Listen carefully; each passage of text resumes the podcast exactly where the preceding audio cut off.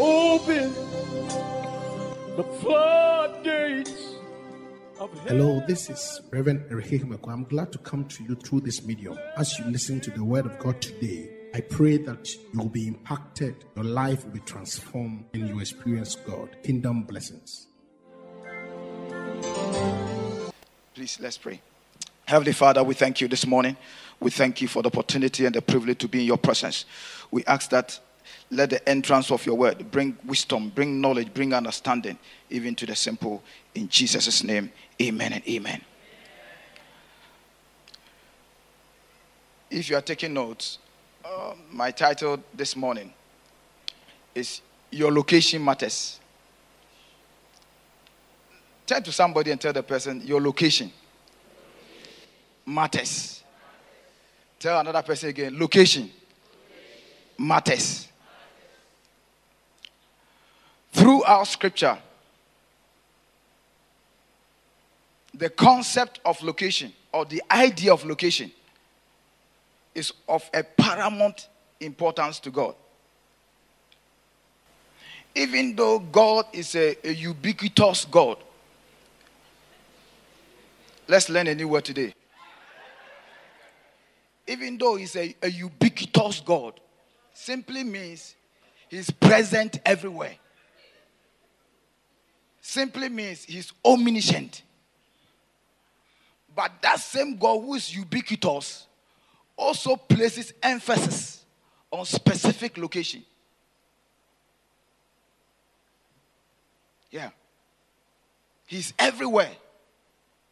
But he puts weight and premium on location. That is why he will instruct Abraham in Genesis, the chapter number 12, verse 1, that get out of your country.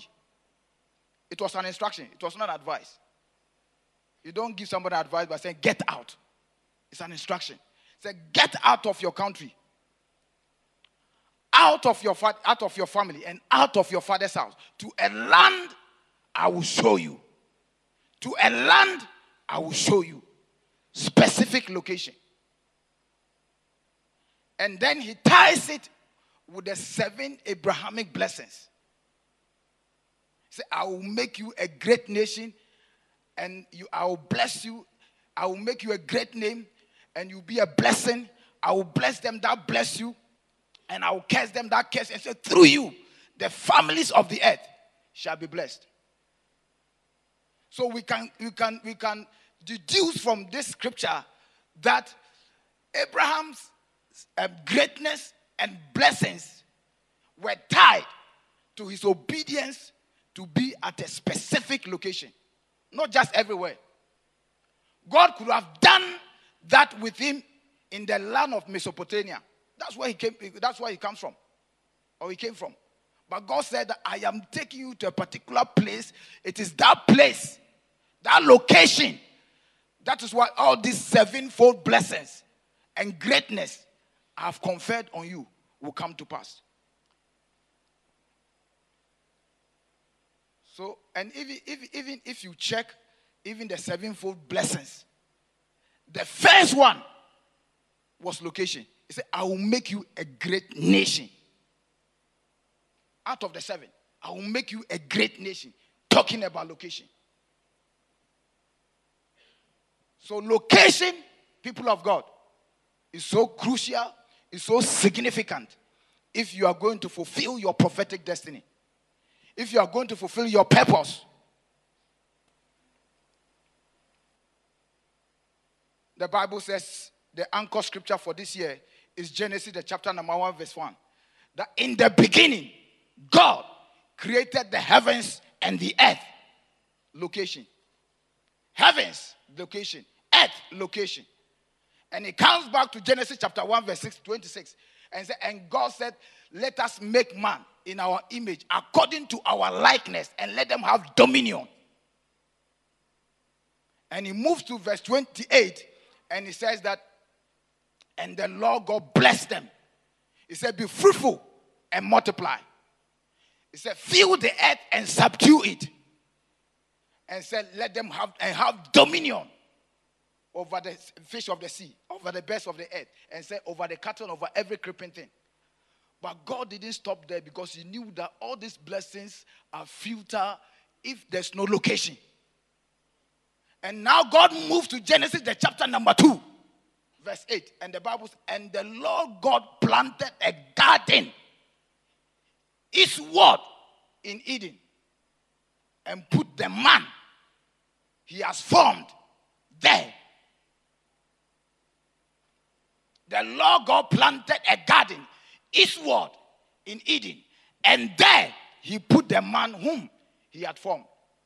So when you come to even Eden, you will not find Adam anywhere. You only find him at the eastward of garden of, of Eden, because that is where he will manifest his prophetic destiny. That is where God has earmarked the, his purpose to be manifested. There. Please give me the scripture. There, there. Tell somebody there. There is a there for the manifestation of your purpose. There is a there for the manifestation of your prophetic destiny. There is a there for the manifestation of the will of God for your life, for your destiny, for your ministry, and everything that concerns you. Tell somebody there. There is a day for you. There is a day for me. You must trust God to have a revelation of your there.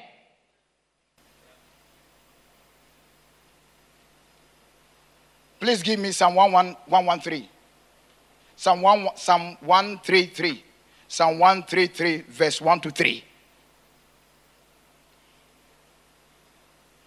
It says that the songs are, okay, let's, behold, how good and how pleasant it is for brethren to dwell together in unity. Please move on.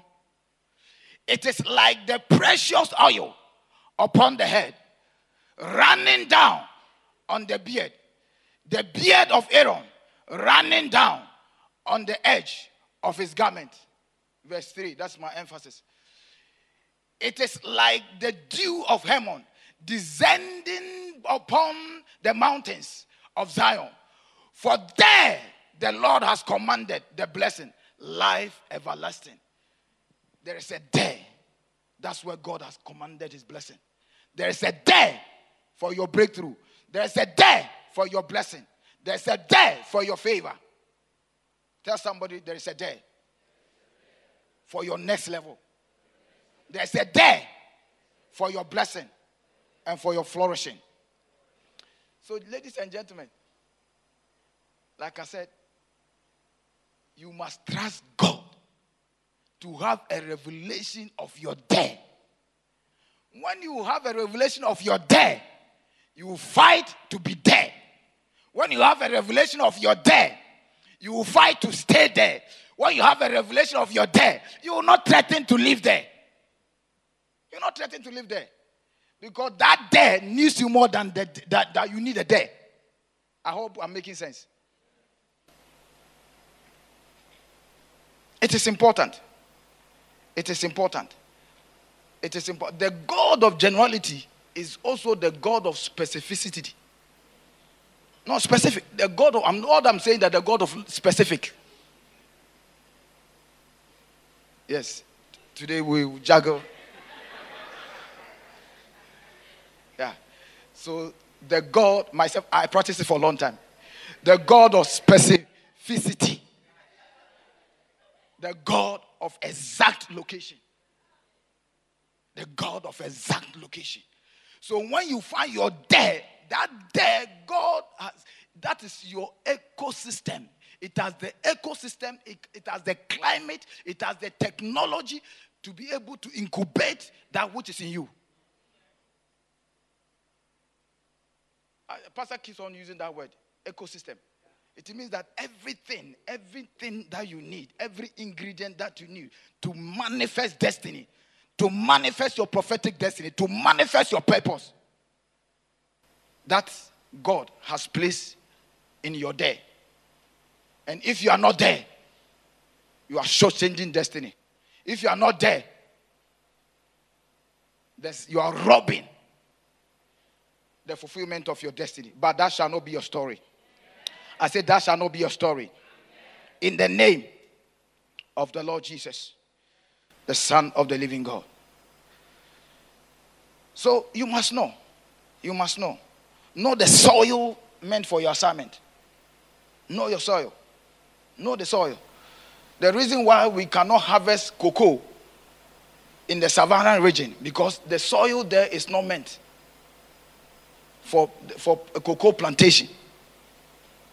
You must know your soil. And when you know your soil, be planted in your soil. Tell somebody be planted in your soil. Locate your soil and be planted in your soil. Somebody will ask, How do I get located? How do I get my location? How do I get to know my location? And how, get, how do I get to be located? It is important that you get located. And if you don't know, you must ask God for it. You must trust God for it.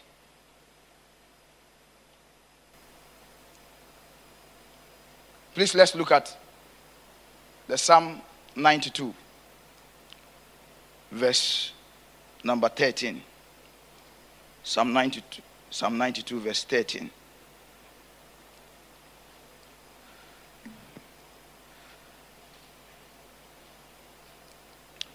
Psalm 92, um, from the verse 10 to 15, um, the psalmist is using imagery, is using a, a figure of speech, um, using the believer, um, the child of God, and saying that the child of God is like a tree.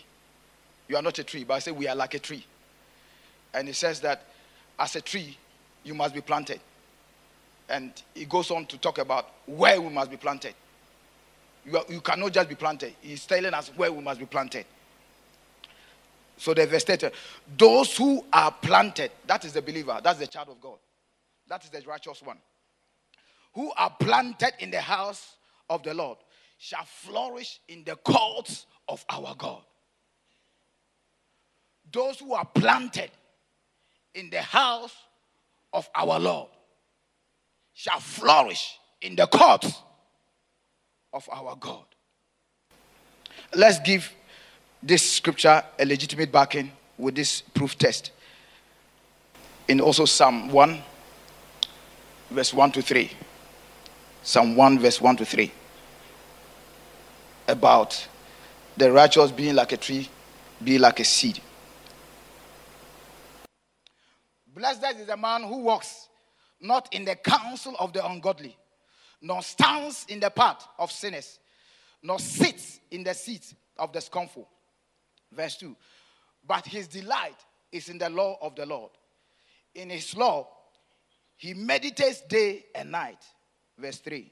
That's where my emphasis is. He shall be like a tree planted by the rivers of water that brings forth fruit, its fruits in its season, whose leaf also shall not wither, and whatever he does shall prosper. Whatever he does shall prosper. Whatever he does shall prosper. I've come to prophesy to you that whatever you do shall prosper. Whatever your hand touches shall prosper. Whatever you initiate shall prosper. In the name of Jesus. The Hebrew meaning or definition of, uh, of prosper is not about finance the Hebrew definition of prosper means that you will succeed. So you succeed in your finances, you succeed in your relationship, you succeed in your business, you will succeed in your health. All round success. That is your portion. That is your portion. So it is clear. It is clear from these two texts that the righteous cannot just be planted anywhere. In fact, in fact, in fact, if you look at even the the, the, the two verses, it says that when the righteous is planted in the, in, the, in, the, in, the, in the house of God, he shall flourish in the court of our God. So when you are planted, he says you will flourish. It says that when you are planted by the rivers of water, you say you shall bring forth your, your fruit in, in good what? In season. And he said you shall prosper. You shall prosper. It tells us that God's blessings, or part of God's blessings to us, is, look, is, is tied to where we are planted. You are asking for God, I need this blessing, I need that blessing. Check your location. and check your heart to the connection of that location. In fact, you cannot just you be planted by the rivers of water. Thank God for that. But it goes in the chapter 20, uh, 92, uh, 92 of verse 13 of Psalms. It says that you must be planted in the house of our God. How can we be planted? And where should we be planted? It is clear in the scripture that number one, we must be planted in Christ. Tell somebody be planted in Christ. You must be planted in Christ. You must be planted in Christ. Christ is the altar and the finisher of our faith. It starts with Him and it ends with Him. And therefore, we must make every effort, every conscious effort, to be planted in Him.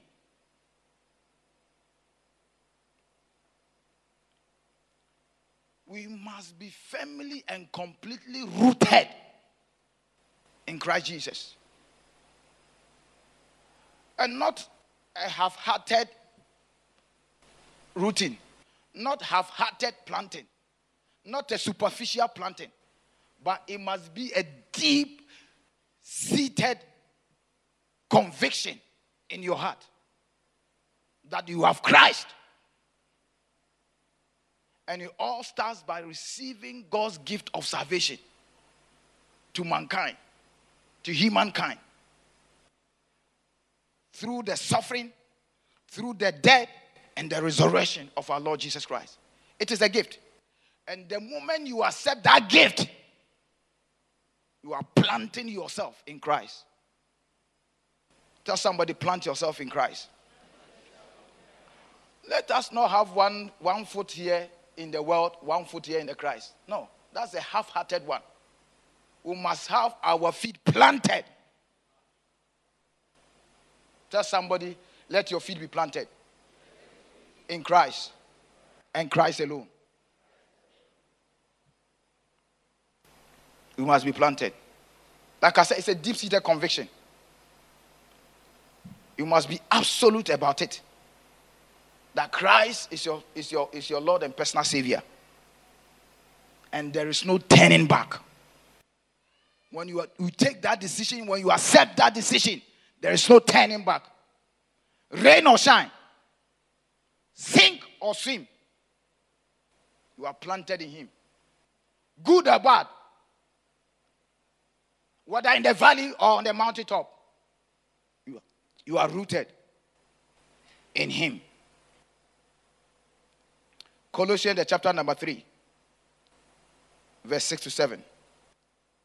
Therefore, just as you have received Jesus, Christ Jesus, as Lord, continue to walk in Him, rooted and built up in Him, established in the faith as you were taught, and overflowing with thankfulness, and overflowing with thankfulness. People of God, if we are going to flourish, if you are going to prosper, if you are going to fulfill our prophetic destinies,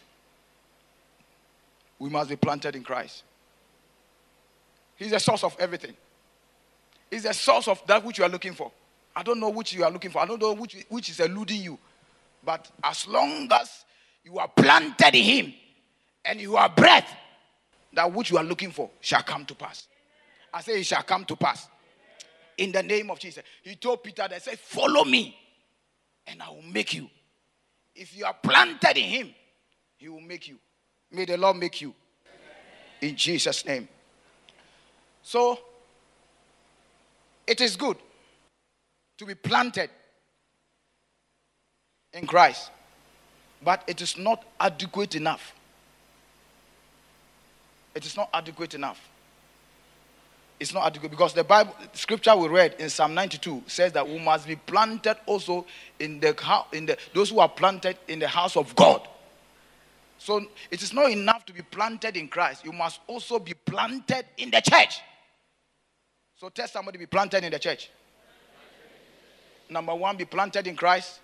Number two, be planted in the church. It is very important. It is important. after we have been rooted or planted in Christ, it is important to appreciate that we are not celestial beings. Yeah. We don't live in heaven yet. We are not celestial beings. We are human and earthly beings. And therefore, when we accept Christ as our Lord and personal Savior, we must also begin to look out for community of believers so that we'll fellowship together, so that we'll believe together, so that we'll study together, so that we'll grow together, so that we'll age together, so that we'll serve together, and so that we'll pass it on to the next generation together. That is the importance of the church. That is the significance of the church.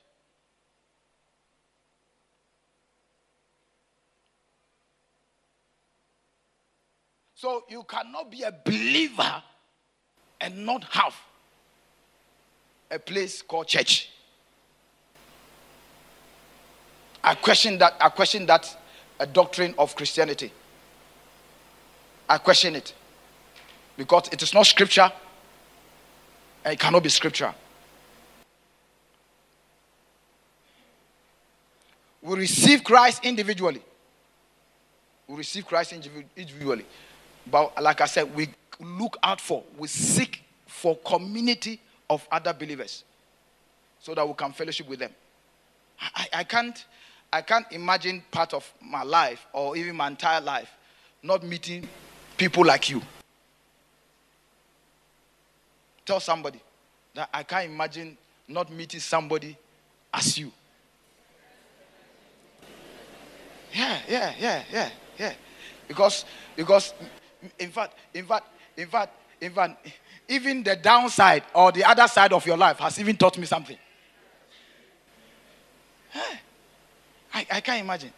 So looking out for other believers, and, and that is and that is why the church is a place of divine appointment for believers, for fellowship, for koinonia. The Greek word for fellowship is what koinonia. It's a what? It's a fellowship with God and also fellowship with other believers. It's a partnership. It's a collaboration. What you don't have, I have. What you have, I don't have. And when we come, it rubs on each other. Makes us better. It makes us grow. That's why you must be planted in the house of our God. I concede. I acknowledge that it's not a, a perfect place. Why is it not a perfect, a perfect place? It is not a perfect place because of you. It is not a perfect place because of me. It is a human institution.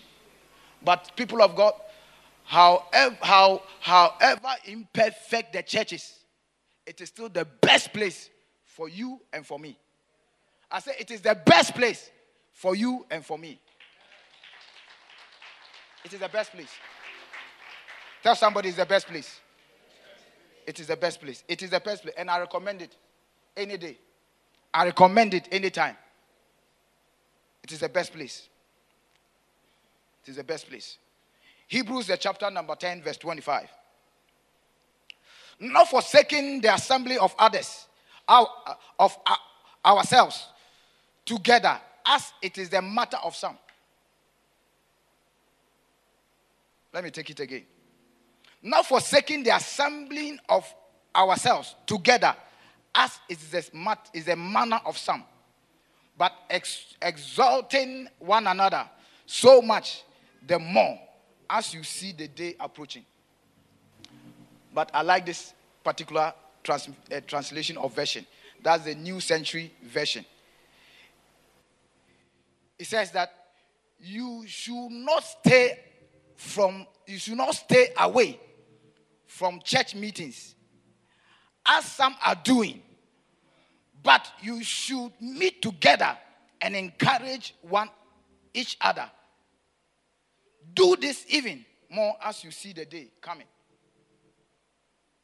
Yeah, that's the new. That's the new. That, that's the new um, uh, uh, century translation.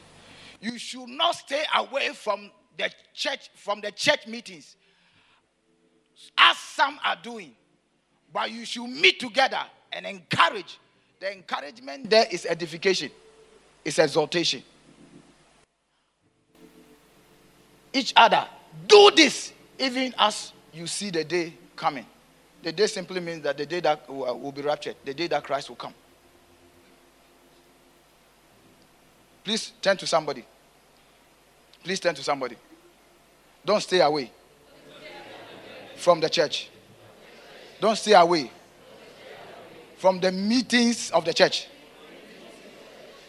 So says scripture. Don't stay away. Don't stay away at all. Don't stay away. Don't stay away. Don't stay away.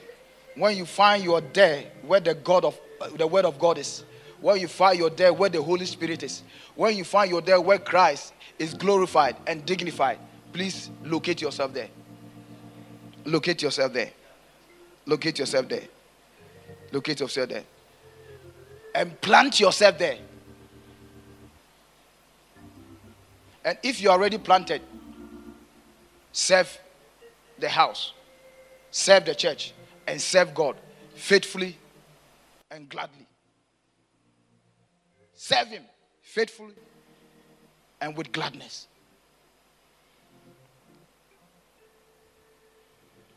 And let me say this don't let another person take your place. Don't let another person take your place. Acts chapter 1, verse 20. Acts chapter 1, verse 20. Acts chapter 1, verse 20 um, is uh, after Christ had ascended and uh, the Peter and the apostles had come back to the upper room. And uh, they noticed that there was a, there was a shortfall 12 apostles, but they are now 11. And they're now looking for a replacement. They are looking for a replacement. In Acts chapter 1, verse 20, said, For it is written in the book of Psalms in fact, Peter is quoting Psalm 109, verse 8. Peter is quoting Psalm 109, verse 8. Let his dwelling place be desolate. Let no one live in it. And let another take his office. Let another take his office. Church, when you find your day, let no another take your day let no another rob you from your day. Let not. Let not. Let not. And people of God, the enemy can use others, okay, to take you from your day, to take your place, to take your position. The enemy can use others. The enemy can use offense. And pastor, I mean, I, pastor didn't call me uh, when I was going through hard times. Therefore, I've stopped church. The, the way the usher spoke to me, I don't like it. I've stopped church. Offense, robbing you of your day, taking you from your office, taking you from your place. And let me say this, which is the most important one. The enemy can rob you and take you out of your office and out of your of your position using you. Oh, yes. The enemy can use you. He can use you. Don't look out. Majority of the time, don't look out for somebody. Sabotaging your day. It is you. Sometimes your emotions. Your emotions, the enemy can use your emotion to sabotage you where you are. Anger.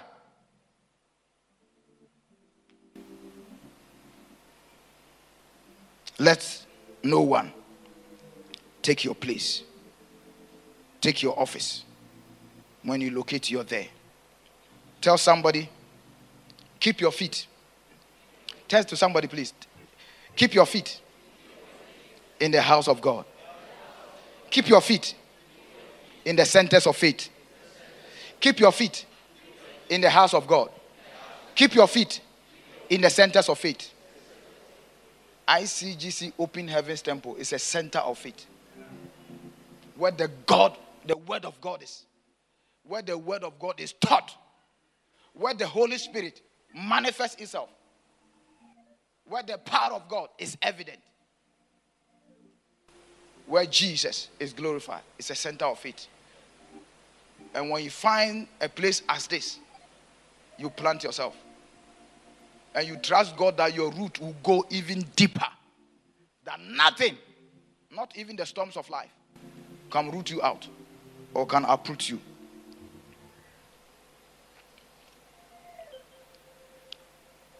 Let me add this one about somebody taking your place. Indifference. Indifference. Indifference. Indifference. Indifference simply means that it, it is about them. It's not about me.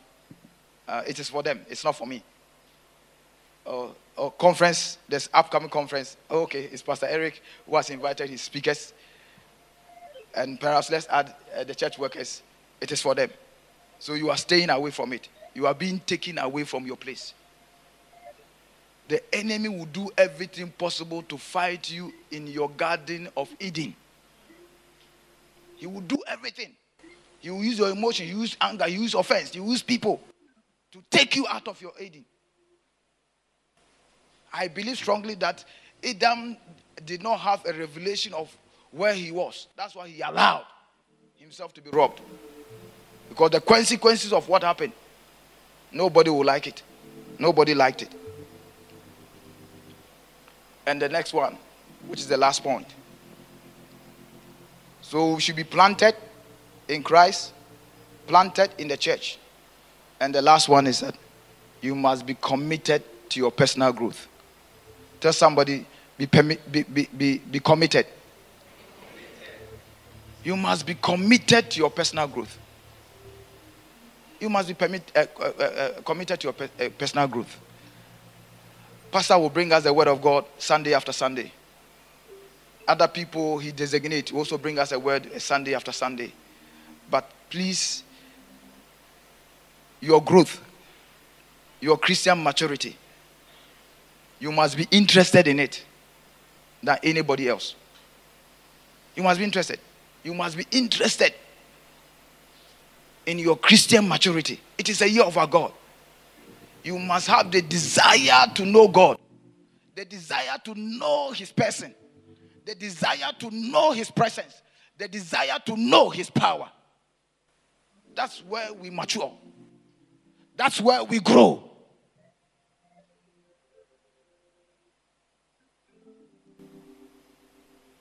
And when we come to that point, we don't need, we don't need anybody, we, don't need to be fed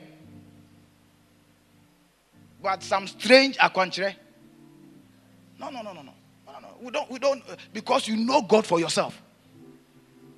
When the akwanchire comes and it's not scriptural, when the akwanchire comes and it's not biblical, when the akwanchire comes and it's not Christ centered, you know God for yourself. And you're able to judge it. So that you don't swallow it hook, line, sinker. Because we don't know God for ourselves, others have contaminated us.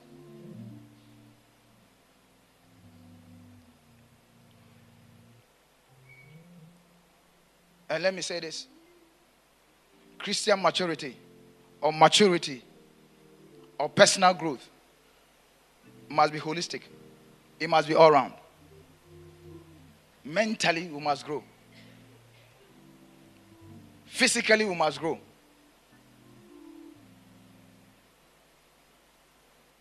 And socially, we must grow. Emotionally, we must grow. Yeah, you know what I'm talking about. Eh, eh, you, you can meet somebody who is so just, who has Christ, who, who has the word of God, but is emotionally unstable, emotionally imbalanced. You are not all around. That's a lopsided maturity. That's a lopsided growth. But most importantly, we must grow spiritually. Ephesians chapter number 4, 13 to 15 describes spiritual maturity as being built up. The verse 13. Till we all till we all come to the unity of faith, of the faith, and of the knowledge of the Son of God, to a perfect man, to the measure of the stature of the fullness of Christ, that we should no longer be children, tossed to and fro and carried about with every wind of doctrine by the trickery of men, in the cunning craftiness of deceitful plotting. 15. But speaking the truth in love may grow up in all things into Him who is the head, Christ. The maturing Christian. I'll not use the word mature because we are all maturing. It's a process. The maturing Christian or Christians are those who live, whose lives are marked by stability. One sign I will know that you are a maturing Christian is that you are stable. You are not hopping from one place. Uh, it's like, it's like uh, um, uh, you have become um, a nomadic Christian. You have become a nomadic Christian. The nomads, the nomads have their tents at their back. Anywhere they get to and they feel fine, they settle there. After a point, when all is not well, they just, uh, uh, uh, they just collapse their, their tent and they move on to another place. That's nomadic Christianity. The maturing Christian is stable, is planted, is unmovable, is changeless, is unchangeable. That's a maturing Christian. A maturing Christian is not looking for soft Christianity.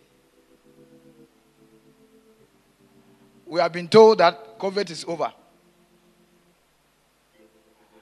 And online is a place, it's an emergency place. But for the past two, three years, we are in person, you are still on, on you are still online. That's soft Christianity, sorry to say. This. If you are unwell, you go online and you are unable to come to church. You are out of town. You are unable to come to church. You connect online. Online is meant for people like this. And not you who says you are planted in the house. Always online. That's soft Christianity, not a maturing one.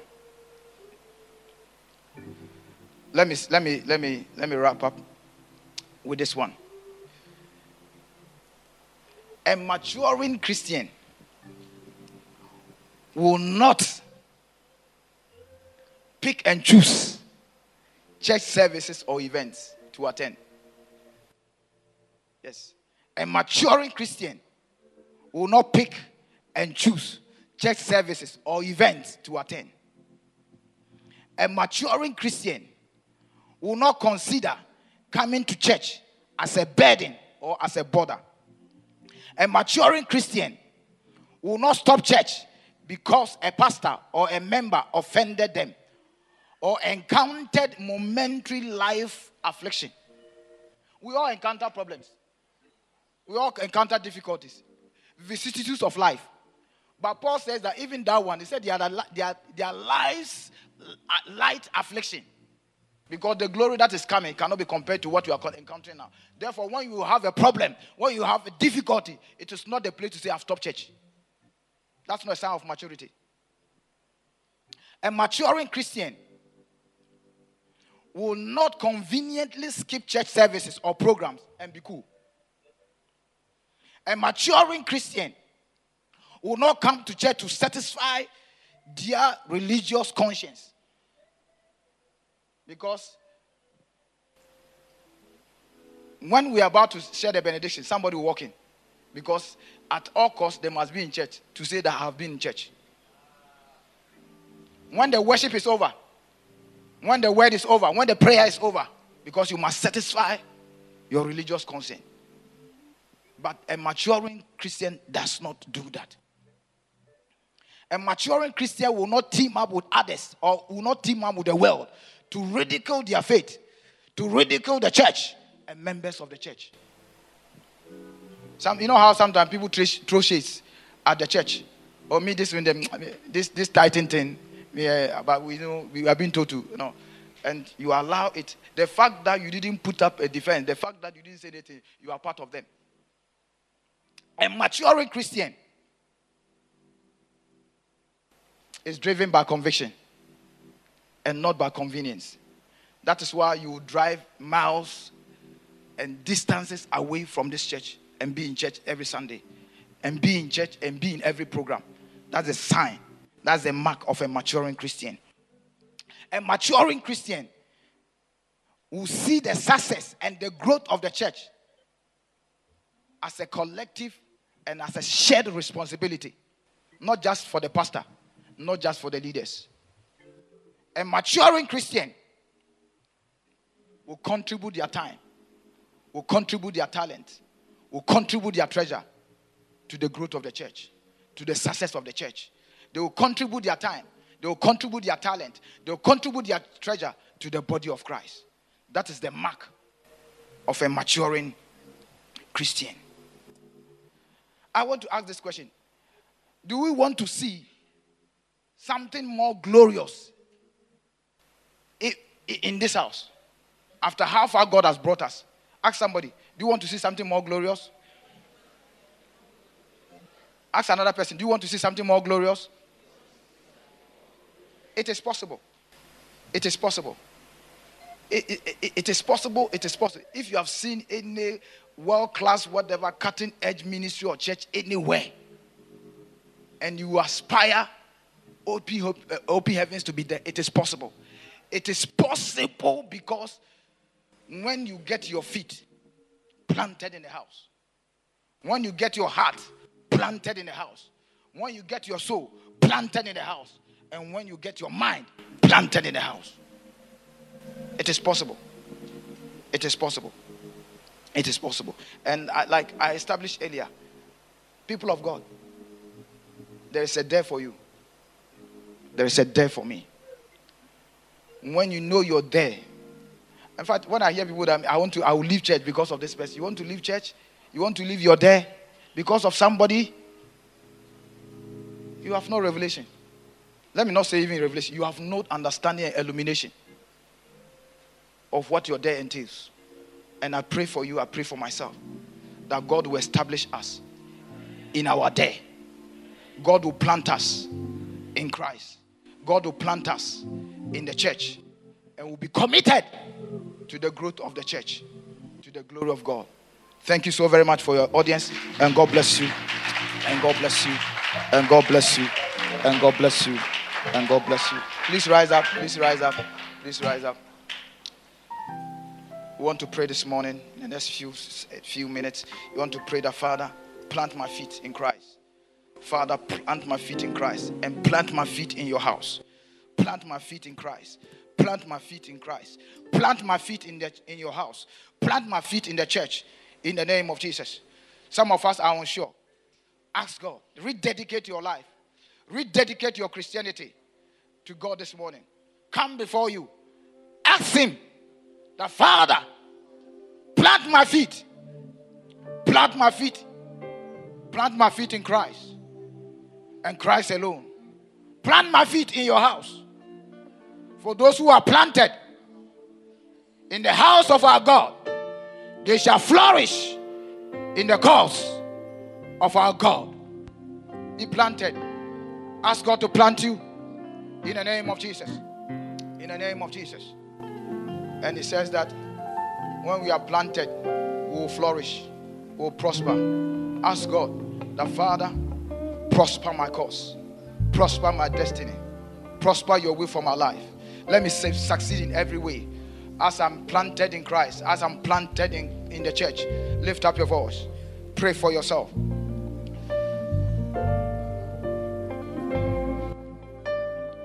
Ask God to help you to prosper and flourish in all your endeavors. In all your endeavors. In the name of Jesus. In the name of Jesus. And so, Father, we thank you this morning. We thank you for your word. We thank you that by your word we shall be established. By this word we shall be planted. Planted in Christ. Planted in your house. And we shall be committed to our growth. In the name of Jesus.